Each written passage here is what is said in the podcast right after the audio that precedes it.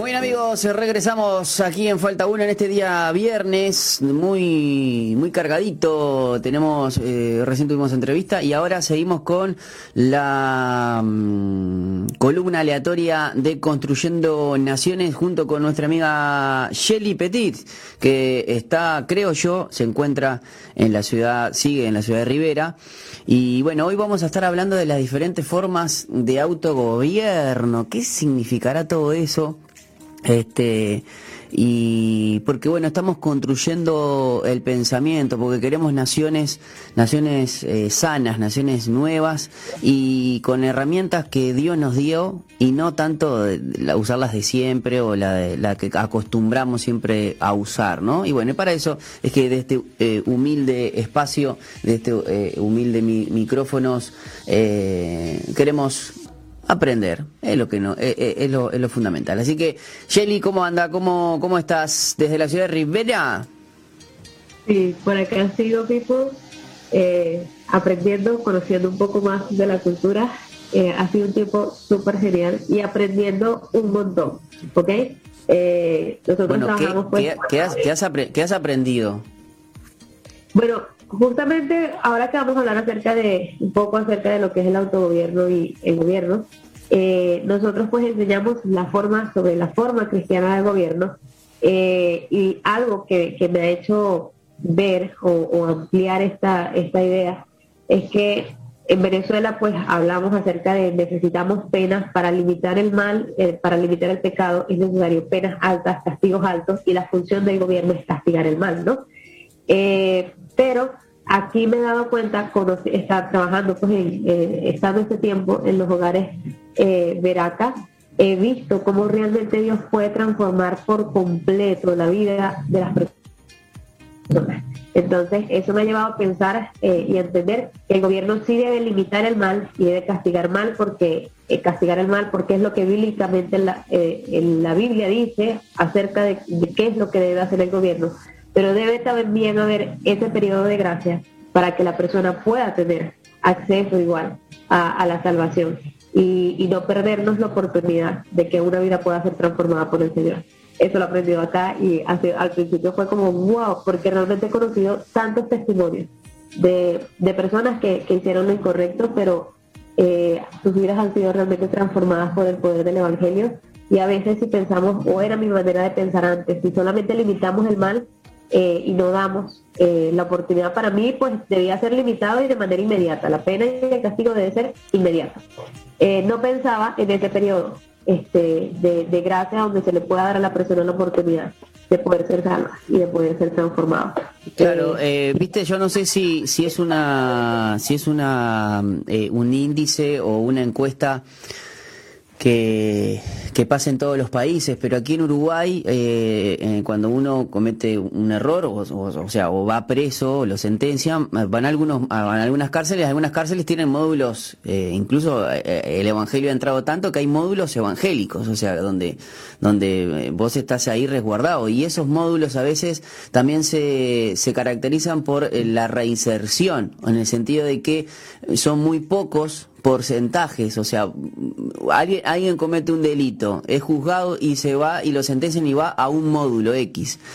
Tiene muchas más chances de volver a delinquir que si va y se restaura y convive con, con, en un módulo donde hay cristianos, evangélicos, y claro, la tasa de reinserción de, de, delincuencia es muchísimo más, pero muchísimo más, más baja. Entonces, este, a veces, eh, si el gobierno, bueno, hay, también hay una, alguna frase que dice eso de, que si, si, el gobierno, yo no sé si en Estados Unidos o qué, eh, que si el gobierno prohíbe las Biblias en la escuela, ¿cómo prohíben las escuelas, pero sí las prohíben las cárceles? Si fuese al revés, ¿no? Que eh, para que las personas no no como no no, no, no, se cometiera y llegar hasta ese punto, ¿no? Porque también es, eh, eh, incluso la sobrepoblación de las cárceles habla del deterioro de los valores de la sociedad.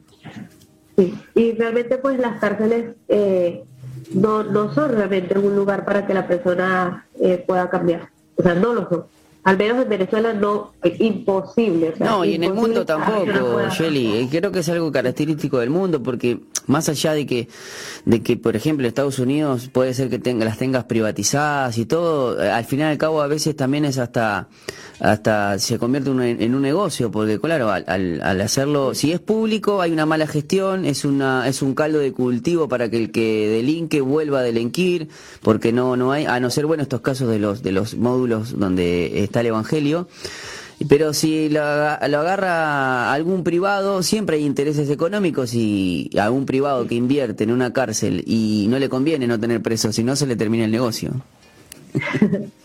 Sí, exactamente. Realmente, pues, eso es algo eh, que debe cambiar en general en, todas nuestras naciones. Eh, y nosotros, pues, enseñamos, ¿no? Acerca de cuál es la función de, de ellas y todo eso, pero realmente eso es algo que, que Rivera, no, bueno, no solamente Rivera, sino específicamente los hogares Veracas eh, me han hecho entender eh, de que realmente sí hay oportunidad. Eh, nosotros antes pensábamos, y cuando digo antes estoy hablando de hace tres semanas porque es lo que llevo acá, ¿ok? este, para mí eran personas que, bueno, por haber hecho el mal, pues simplemente son desechadas por la sociedad y ya, y no hay oportunidad de cambio para ellos. Pero he visto tanta riqueza, o sea, tanta riqueza y en estos días hablaba con, uno de los eh, de los chicos que está acá y, le decía, porque me preguntaba, ¿no? Precisamente eso, que qué me llevo. Y le decía, o sea, darme cuenta de que realmente eh, toda persona, así, o sea, no importa el mal que haya hecho, eh, hay, o sea, hay todavía un potencial, se sigue con vida porque si el Señor sigue extendiendo su misericordia sobre él, es porque aún hay algo, eh, hay una oportunidad para que él pueda cambiar. Y no importa, o sea, no hay límites para el poder del Evangelio. O sea, no hay límites. O sea, si algo aprendido acá es cuán poderoso es el Señor para cambiar la vida de las personas. Y aquello que, que, estuvo eh, en caos, que vivió en oscuridad, que vivió en depresión, que vivió en las calles, que vivió en las drogas, ahora brilla. O sea, y es una luz amplia. Y esa es la luz del, del Evangelio, esa es la luz que produce eh, el Señor en nosotros. Eh, y me llevó eso, me llevó eso de, entender que no podemos desechar a las personas porque se equivocaron y le hicieron mal, sino eh, si bien hay que limitar el mal y castigar el mal, eh, y es la función del gobierno civil, también debe haber esos espacios donde se le dé la oportunidad a la persona de poder reconocer, de poder arrepentirse, de poder decidir cambiar. y aún si le tocase este, igual recibir la condena, este, que aún en ese periodo de condena, pues tenga la oportunidad de, conocer el Evangelio y de ser transformado y ser salvo. Claro, sí, creo que eso por, por su cuenta propia a veces no, no, es, no, no es posible, ¿no? A veces uno lo intenta. Eh, acá creo que el factor fundamental es justamente que, el Evangelio esté en medio, ¿no? Para que eh, el Evangelio es el, el, el que puede este, transformar el corazón. Este, es, es, lo único, si no simplemente son apariencias. Shelly, este, bueno, mm, arrancamos por acá porque está, está bueno porque todo tiene que ver. Eh, eh porque claro, porque vos imaginate, estamos hablando de un área de un gobierno, ¿no? Es un área. Imagínate si en todas las áreas también el Evangelio estuviese presente en, en, en un gobierno, ¿no? Cuando hablo no es que, no digo que el presidente tenga que ser cristiano, ¿no? Porque el gobierno no, no radica solamente o el poder radica solamente en una sola persona y más en democracias como las latinoamericanas, ¿no? Hay algunos, algunos países son más presidencial, presidencialistas, otros un poco eh, porque bueno, ahí va, otros es algo más con más control del parlamento. Yo no sé cómo es en Venezuela. Yo a veces uno se pone a analizar comparándose con, con lo que es Uruguay y, uno, uno tiene que aprender a saber. Yo a veces cuando uno critica el gobierno de Venezuela o gobierno de, de, Maduro y cómo es que logra hacer las cosas que hace, claro, lo, lo, lo hace diciendo, bueno, pero eh, hay un poder ejecutivo, legislativo y judicial y no sé cosas, claro, pero yo la otra vez investigando un poquito entiendo que hay, hay como cinco poderes allá, ¿no? Por la Asamblea constitu, Constituyente y no sé qué cosas más que también está por encima de otras tenemos cosas. Tenemos dos presidentes, tenemos dos asambleas. Claro, entonces es, que, la forma correcta. Claro, pero, una vez cuando uno investiga todo eso y se da cuenta, entiende cuál es el, por lo menos si ya con eso en la organización es un eh, es un descontrol y claro, me imagino después, iba a decir otras palabras, pero no.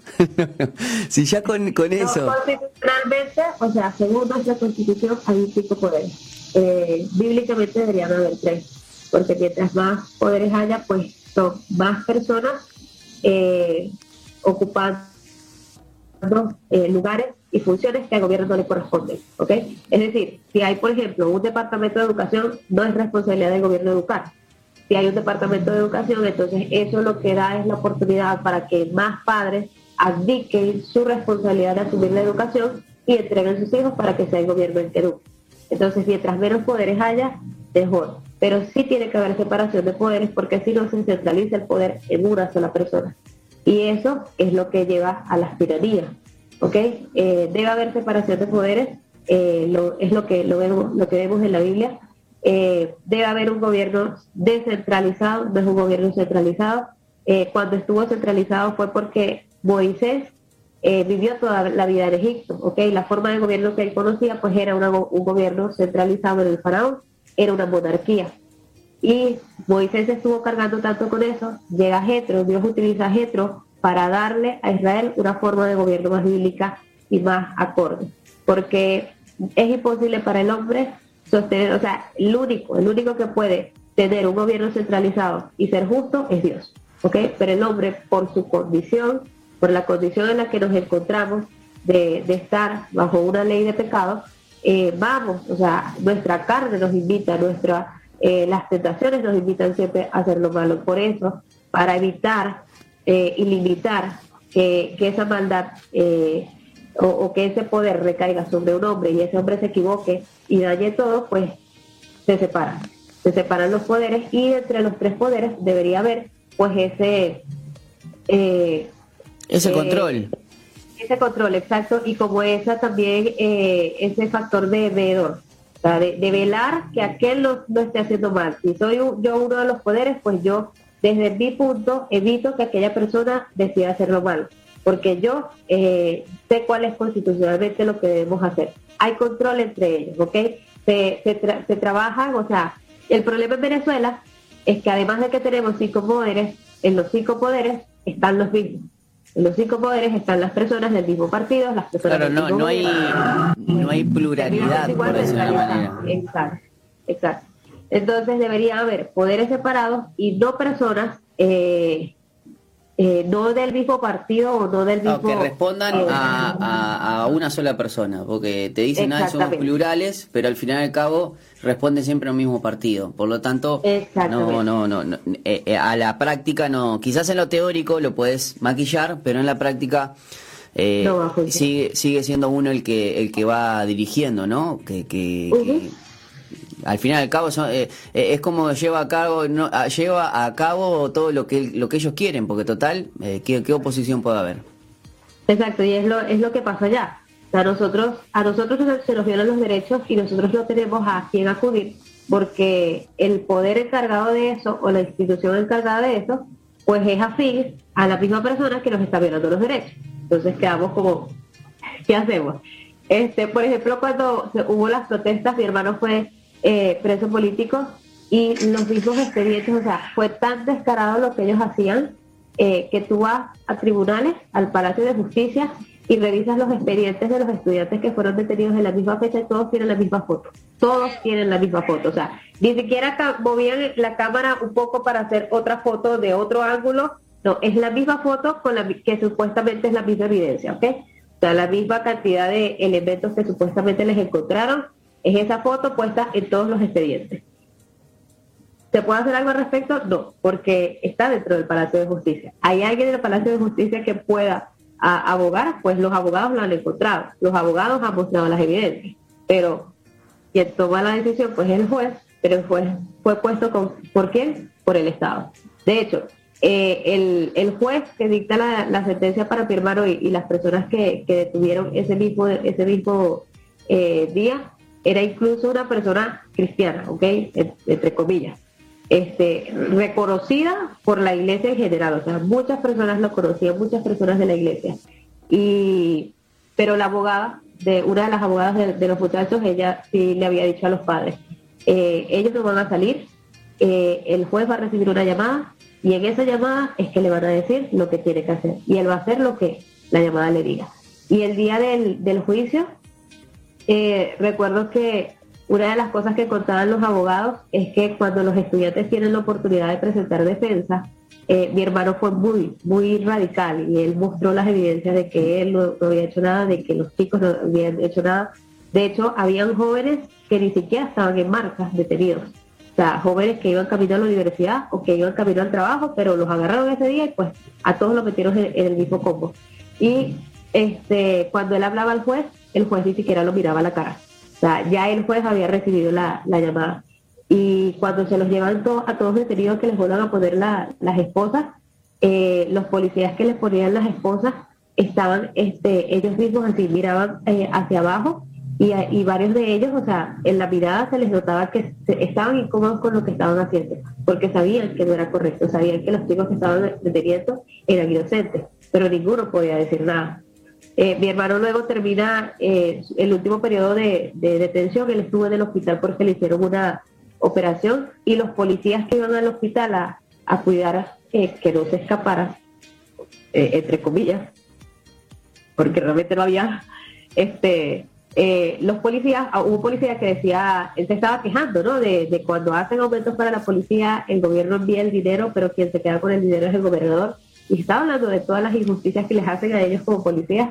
Y él nos decía al final, pero nosotros no podemos protestar. Nosotros no podemos salir a la calle a hacer lo que ustedes hacen. Al contrario, tenemos que ir y detenerlos porque es la orden que se nos da. O sea, ese tipo de cosas. Este, porque ellos igual están bajo un, gobierno y, y, la persona que les dicta a ellos es la misma persona, pues afín a aquel que está violando los derechos. Entonces, si todos los poderes están centralizados en una misma visión de maldad, eh, pues obviamente no va a haber eh, eh, manera de poder implementar la ley, de poder aplicar y respetar los derechos de la manera correcta. Claro, lo, más fuerte de todo esto es el hecho de, cómo, que, cómo queda la población tan desamparada, ¿no? Cuando hay un desequilibrio total, porque no es que hay uno, no, no, es total, no, no, no existe eh, manera de, estar en paz en tu propio país, ¿no? Este, y, lo más fuerte de todo esto no es ni siquiera, no sé si, si alguien lo puede regular o no, eh, pero eh, es importante tener un esquema de gobierno más justo con en la misma política, ¿no?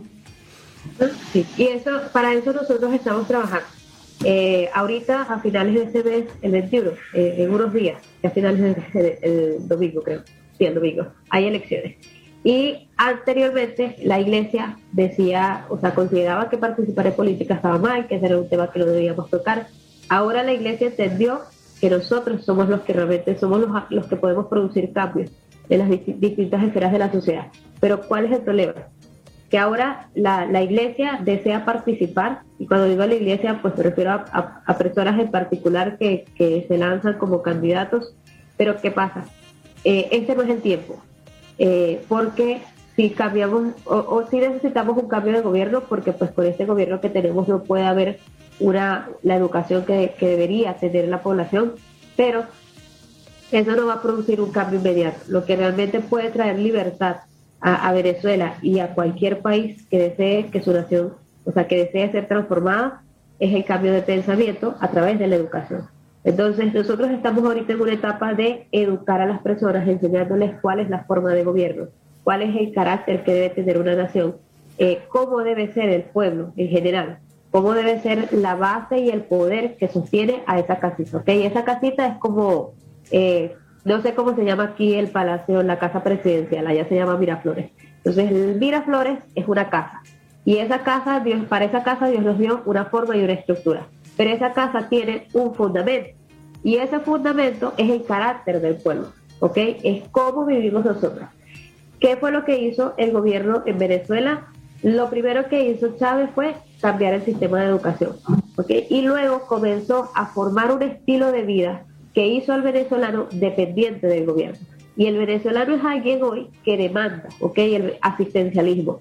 Eh, tú vas a los hospitales, en los hospitales ahorita hay mucha gente llevando comidas, alimentos, porque hay muchísima necesidad en los hospitales, pero te consigues con personas que ni siquiera te dicen las gracias, sino que te tratan como si fuese tu obligación darles de comer. Cuando tú lo haces porque entiendes que hay una necesidad y quieres ayudar al prójimo, pero no es tu obligación delante de él, es tu obligación como cristiano delante de Dios. Pero hasta ahí. Pero las personas están en eso de que dame, dame, dame, dame, dame, porque el gobierno los educó para darles, darles, darles, darles, ¿ok? El gobierno aumentó los impuestos, el gobierno expropió eh, lo que le, correspondía, o sea, lo que era privado lo expropió para regalarlo a, la persona que no se esforzó por obtenerlo, para dar bienestar, para dar alimentos, para dar cajas de, comida eh, y acostumbró a las personas, al venezolano, a vivir bajo esa condición. Entonces el venezolano tiene esta idea de que papá Estado tiene que darme todo.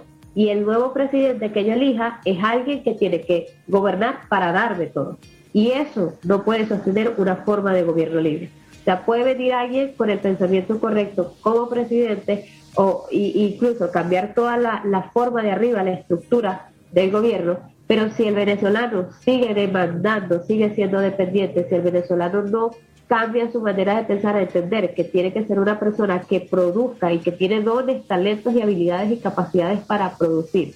Si el venezolano no es una, una persona que aprende a respetar la ley y a gobernarse a sí mismo bajo la ley, no va a haber un cambio, no va a haber transformación. Por eso es necesario formar primero el pensamiento para que, y al mismo tiempo formar a los líderes, para que el momento en que los líderes ya estén listos para gobernar, también haya un pueblo que esté listo para sostener a esos líderes en el gobierno. Y esa es la forma en que la iglesia debería trabajar. La iglesia debe formar a toda su... Cuando digo la iglesia me refiero a, a, a eh, los líderes, o sea, los pastores de la iglesia deberían tener incluso el entendimiento de cuál es la forma cristiana de gobierno y enseñarlo a, a, las, a las ovejas, enseñarlo a las personas. No un domingo, obviamente, el domingo no es para eso, el domingo es para hablar de, de doctrina, pero sí tener espacios donde puedan enseñarle a, la iglesia en general cuál es la forma que Dios ha establecido para el gobierno civil. Sí, así como, así como pasa en, en el liceo, en secundaria acá, que hay una como una formación ciudadana, ¿no? Este, de, para que justamente después cuando vos también te lo, te lo ofrezcan o, te lo enseñen, uno también tener una, una idea y que no, no que es porque lo diga solamente una, el, órgano rector eh, es, palabra santa, ¿no? Que uno pueda tener información, que creo que es ahí donde radica eh, el poder de la gente y del ciudadano. Yo siempre, a mí me gusta siempre hablar eh, acerca de la ciudadanía responsable. El Estado, por ejemplo, acá, hablando acá de Uruguay, el Estado es responsable de dar a conocer, yo qué sé, todo lo que, lo que, eh, lo que hace, quizás sí, pero también yo como, como ciudadano tengo que moverme a decir, bueno, a buscar qué, qué, beneficios puedo tener, porque bueno, uno paga impuestos, si tengo derecho a esto, aquí en Uruguay está hace años el, el, lo que es el IMPO, que, que, es este el derecho a mí de, de, que hay cosas que yo públicamente el Estado me las tiene que dar, si yo voy y las solicito, no me las puede negar. Eh, creo que habla de transparencia, creo que habla de, de algo que es este sano ah, para, para los gobiernos. ¿Cómo? Como el memoria y cuenta. Ahí va, sí, sí, o sea, eh, si yo quiero ver eh, qué se hizo el año pasado, que eh, en materia de, de, gastos, yo como cualquier ciudadano puedo ir y, que me den los datos. que haya de las leyes que se aprobaron durante el 2019, por ejemplo, y ir a un lugar y decir, bueno, se aprobaron estas. este Y bueno, saber que, tener conocimiento, pero eso me hace a mí más, más enriquecedor a mí. Este, no espero que el Estado, el Estado cumple con su rol, pero yo también tengo un rol como ciudadano, no es que me tengan que decir, este, o por ejemplo, qué beneficios tengo por tener una hija, por alquilar, por bueno, muchas cosas. Yo, por ejemplo, cobro asignaciones familiares, este, y, las puedo cobrar como no, pero por lo menos sé si tengo ganas de, hacerlo o no, porque de última el Estado cuando me cobra los impuestos, este, me los cobra y no me pregunta si, si, si quiero o no. me los cobres punto y cobra más de lo que debería. El Estado, por eso es que, eh, que el Estado debe estar limitado, por eso es que mientras le sigamos otorgando al Estado responsabilidades que no le corresponden para el Estado poder cumplir con eso, pues claro, pero eso pasa en estados, eh, eso pasa en estados donde justamente no tenés un contrapeso que diga no, pará, pará, o sea, no podemos seguir ajustando. Eh, entiendo, no, podemos hacer un, impuesto para, para eh, contrarrestar un despilfarro del gobierno, porque a vos se te antojó. O sea, no, no, no. E imagínate, imagínate, eh, o sea, cómo la necesidad que tenemos de formar a, legisladores y a, senadores que estén dispuestos a, renunciar a esa cantidad de impuestos. Eh, ellos lo que más desean es que sigamos que sigan cobrando impuestos para, porque más les sube el sueldo, ¿no? Y son las oportunidades para hacer corrupción. Pero ese tipo de propuestas en la Asamblea no, no suenan, ¿no? ¿Qué les parece? no, no, no te preocupes que no te preocupes que aquí en Uruguay, salvando las distancias, ¿no? Tampoco he escuchado ningún ningún este eh, ningún legislador, ni de los de ahora, ni los de antes, ni, ni los progresistas, ni los conservadores, llamalo de lo que vos quieras, ni lo del Frente Amplio, ni, el multicolor, que haga un proyecto de ley que diga de bajarse el sueldo. Pero bajarse el sueldo para siempre, no es algo ahora por el coronavirus. Yo todavía en ningún, en ningún país de Latinoamérica se lo he visto, ¿eh? Tampoco, o sea, yo tampoco, a lo que voy que quizás puede ser demagogia, pero en el sentido de dar, por ejemplo, acá sí se se, habló mucho eh, el hecho de, acá había una partida de prensa que te daban mucha plata por el tema de tener los diarios, que me parece perfecto, pero claro, hoy con el tema de la digitalización y todo, era una plata importante y a veces esa plata el legislador la usaba para, que era improbable, para pagar otros costos. Hoy eso, gracias a Dios, se, se, pudo, se, se achicó un poco el Estado, por decirlo de una manera. En eso, algo básico, ¿no? Me parece, pero no he visto, eh, siempre cuando hay un proyecto de ley es para aumentar impuestos, no para bajarlos. Eh, y a mí eso no me entra en la cabeza como personas que ganan más de 200 mil pesos aquí en Uruguay, eh, que están por encima quizás de lo que es la, canasta básica, que está bien, pero que no, no se le caiga una ley que beneficie este, tributariamente a, a sus, a sus este, contribuyentes, ¿no? Es que precisamente eso ocurre, o sea, nosotros eh, muchas veces señalamos al Estado eh, por eso, pero nuevamente, eso ocurre porque nosotros no hemos tenido dominio y control de las cosas que debemos ser responsables y se las otorgamos al Estado.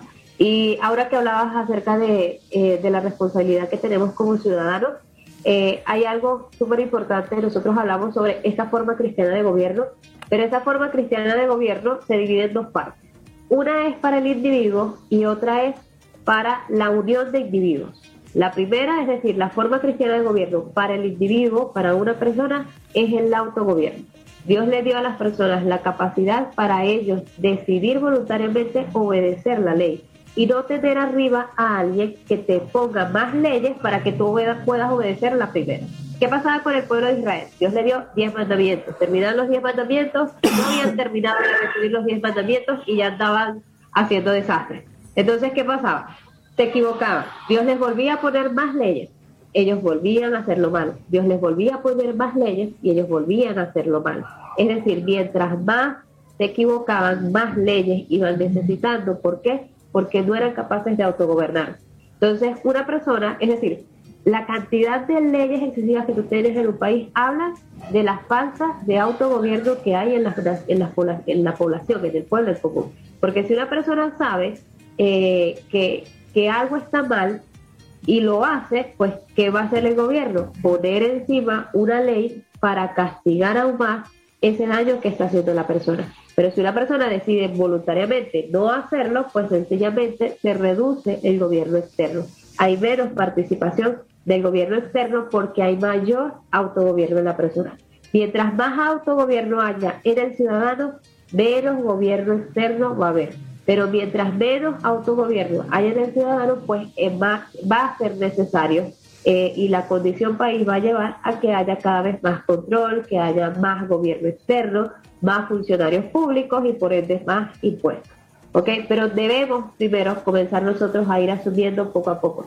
Yo no sé cómo ocurre acá, eh, yo siempre doy este ejemplo para hablar acerca del autogobierno, eh, no sé cómo ocurre eh, acá, pero en Venezuela, en el colegio, es muy común que los jóvenes se copien. ¿Ok? O sea, que hagan trampa en los exámenes. Es súper común. Sí, sí, acá también. Bueno, yo recuerdo que cuando yo voy a hacer la escuela de, de misiones, eh, o sea, la escuela con la que trabajamos, la primera vez que íbamos a tener un examen, ellos nos entregan el examen grapado y nos dicen, ustedes se van a llevar este examen el fin de semana. Ustedes van a elegir en qué momento del fin de semana van a hacer el examen, ¿ok? Eh, lo único que pueden, ustedes pueden estudiar todo el tiempo que quieran, pero cuando ya abran el examen tienen que cerrar todos sus apuntes y lo único que van a tener es la Biblia, el lápiz y ya. Es lo único que van a tener en la mesa. Si usted se hace trampa, su conciencia le va a acusar. Nosotros no vamos a estar encima de usted para ver si usted se copió, si está haciendo trampa o no. Nosotros confiamos en que usted es alguien que quiere transformar esta nación y por eso usted se ha autogobernado. Cuando nos dijeron eso, obviamente yo me quedé así súper sorprendido porque inmediatamente me trasladé al colegio, a cómo eran las cosas en el colegio. Entonces, este, ve, ve ninguno, o sea, ninguno de nosotros se atrevía hacer trampa ni a copiarnos después de toda la lección que hemos visto y del deseo que tenemos de, querer cambiar un, cambiar un país. Pero fíjate cómo cambian las cosas, ¿ok? O sea, si tú le haces entender al alumno que, que, es por el bien de él y por el bien de su futuro y por el bien que hay hacia una nación en que él sea honesto e íntegro en su, en su examen, él y él decide voluntariamente gobernarse, el maestro puede confiar en que todos los alumnos se están autogobernando y que no necesita estar encima de ellos con gobierno externo para ver que, no vaya a ocurrir, que no vayan a hacer trampa, ¿ok? Pero nosotros estamos siendo, eh, desde que nacemos, o sea, estamos siendo formados de una manera y pues eh, supongo que aquí en Uruguay pasará mucho que precisamente por el problema que hay en las familias, pues no hay tampoco formación. Quien enseña a formar el autogobierno, pues son los padres en casa. Eh, y si no, si durante niño no, no, te, no creciste siendo una persona autogobernada, como adulto te va a costar. Aunque quieras obedecer la ley, te va a costar.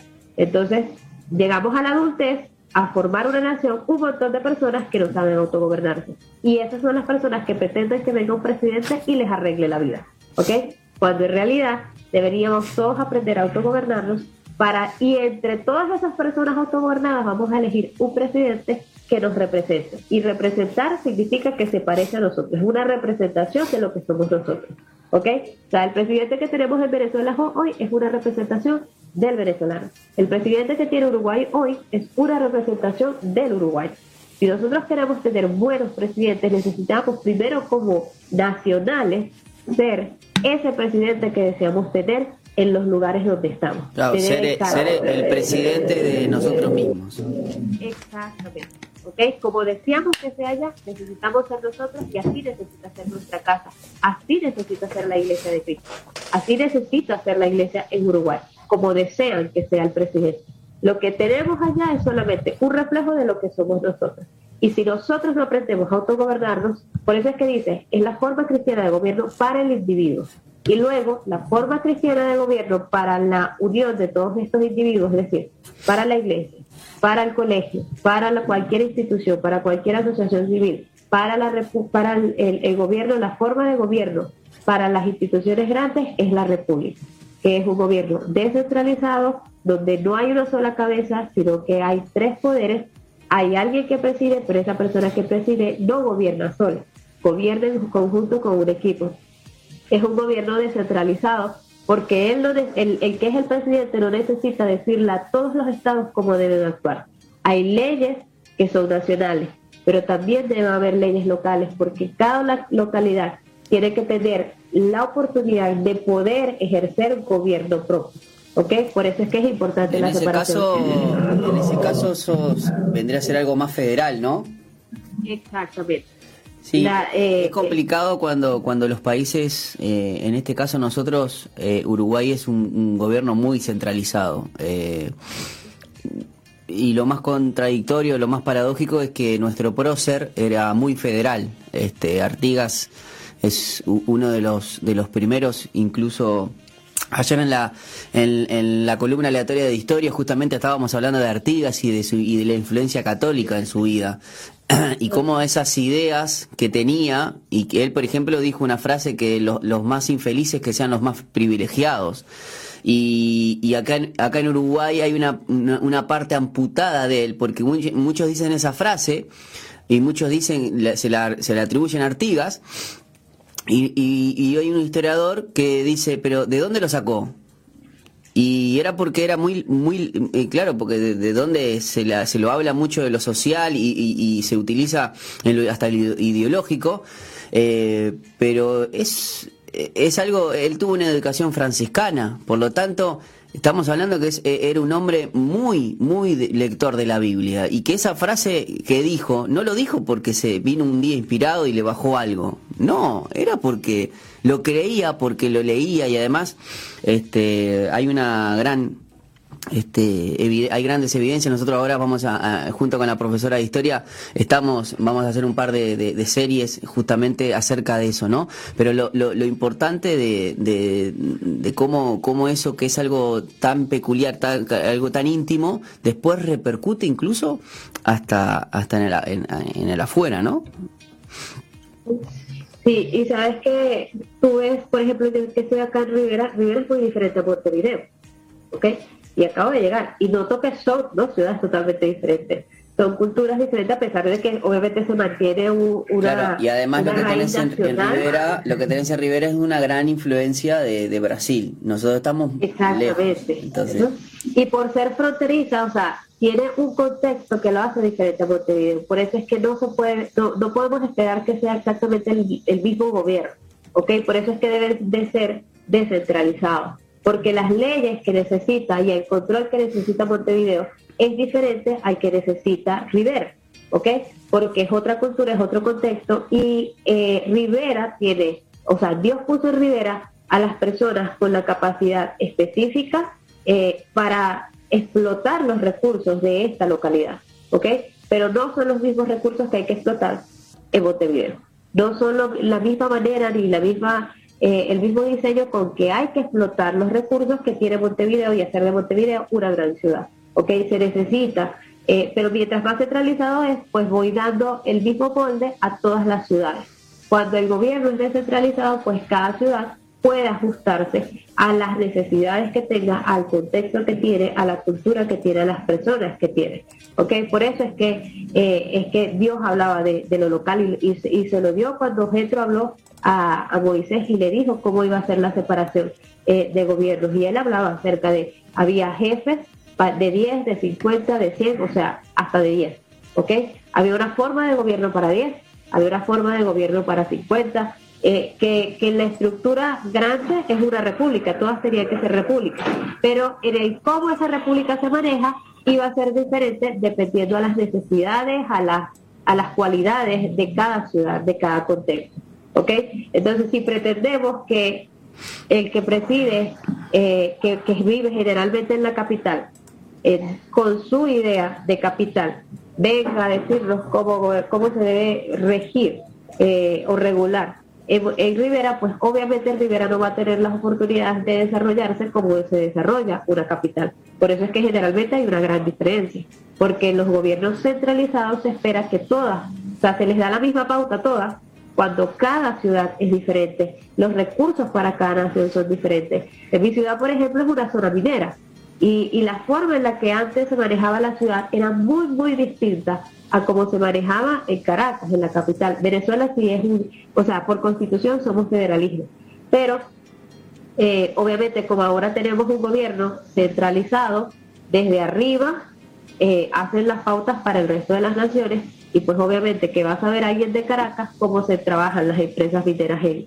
en, mi ciudad. No lo sabe porque nunca ha vivido en una zona minera, nunca ha vivido eh, eh, mm. rodeado de industrias mineras, no conoce ese contexto. No puede desde allá pretender decirnos cómo la ciudad debe crecer. Y hoy mi ciudad, que llegó a ser una de las ciudades más, eh, o sea, con, con, más proyección porque es una ciudad nueva y es una ciudad industrializada muy bonita, pues hoy es una ciudad donde todas las empresas están en caos, las empresas han caído en la quiebra, eh, hay, hay empresas que ya no hay forma de recuperarlas, o empresas gigantes, o sea, transnacionales, ya no hay forma alguna de poder recuperarlas, se perdieron para siempre, ¿ok? Y toca comenzar desde cero a reconstruirlas, porque alguien pretendía, o sea, porque el gobierno pretendía desde Caracas decirle a toda Venezuela cómo debía vivir y centralizarlo para ellos ganar, obviamente, para ellos obtener más recursos. Pero eso lo que produjo fue un caos. Eh, en toda la nación. Eso dentro de las muchas cosas e-, e-, erradas y equivocadas que hicieron, ¿no? Pero el punto con esto es poder entender que esas dos ideas, o sea, la forma que Dios ha establecido para el gobierno del individuo es el autogobierno y la forma que ha establecido para eh, la nación es una república. Y la república involucra, o involucra un gobierno descentralizado y federal, ¿ok? Una separación de estados de poder, pero también una separación de localidades. Excelente, Shelly, la verdad. Eh, buenísimo todo lo que estamos conversando.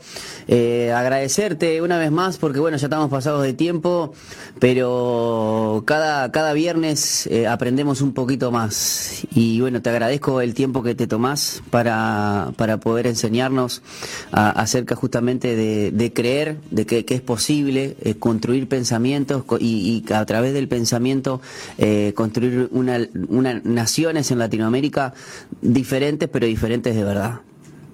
Sí, así es. Muchísimas gracias y termino el, uno de los devocionales de estos días, eh, precisamente lo que hablábamos al principio acerca de cómo me ha llamado la atención, el, o sea, y aquí he aprendido más de cuánto poder hay en el Evangelio y en uno de los tiempos de oración lloraba y le decía, Señor, o sea, tú me has mostrado acá que no hay límites y que tú tienes muchísimo poder para cambiar la vida, totalmente la vida de, de personas, pero ese mismo Dios es el mismo Dios que puede cambiar una nación. Es como wow, así como lo hiciste con estos, estas personas que he conocido acá, con estos hombres que he conocido acá, así mismo puedes hacerlo con combinación y con, cualquier nación que se disponga.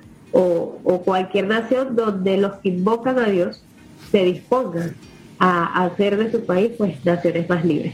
Entonces, realmente Dios puede cambiar Uruguay, Dios puede cambiar Venezuela y cualquiera de nuestras naciones en Latinoamérica. Buenísimo, Shelly, te, te mandamos un abrazo grande y bueno, Dios mediante, el, el próximo viernes seguimos aprendiendo un poquito más. Esperemos Dios quiera, vaya a saber dónde, si estás aquí en Rivera, si estás en otro lugar, pero bueno, lo, importante es estar en, conectados y, seguir con todo esto porque creo que, que, Dios está haciendo algo, Dios está queriendo que nosotros nos levantemos, no por levantarnos y decir, bueno, voy a hacer esto y vamos a cambiar, bueno, vamos a cambiar de verdad con los instrumentos que Dios nos da. Te mando un abrazo grande, Shelly, y nos vemos en la próxima.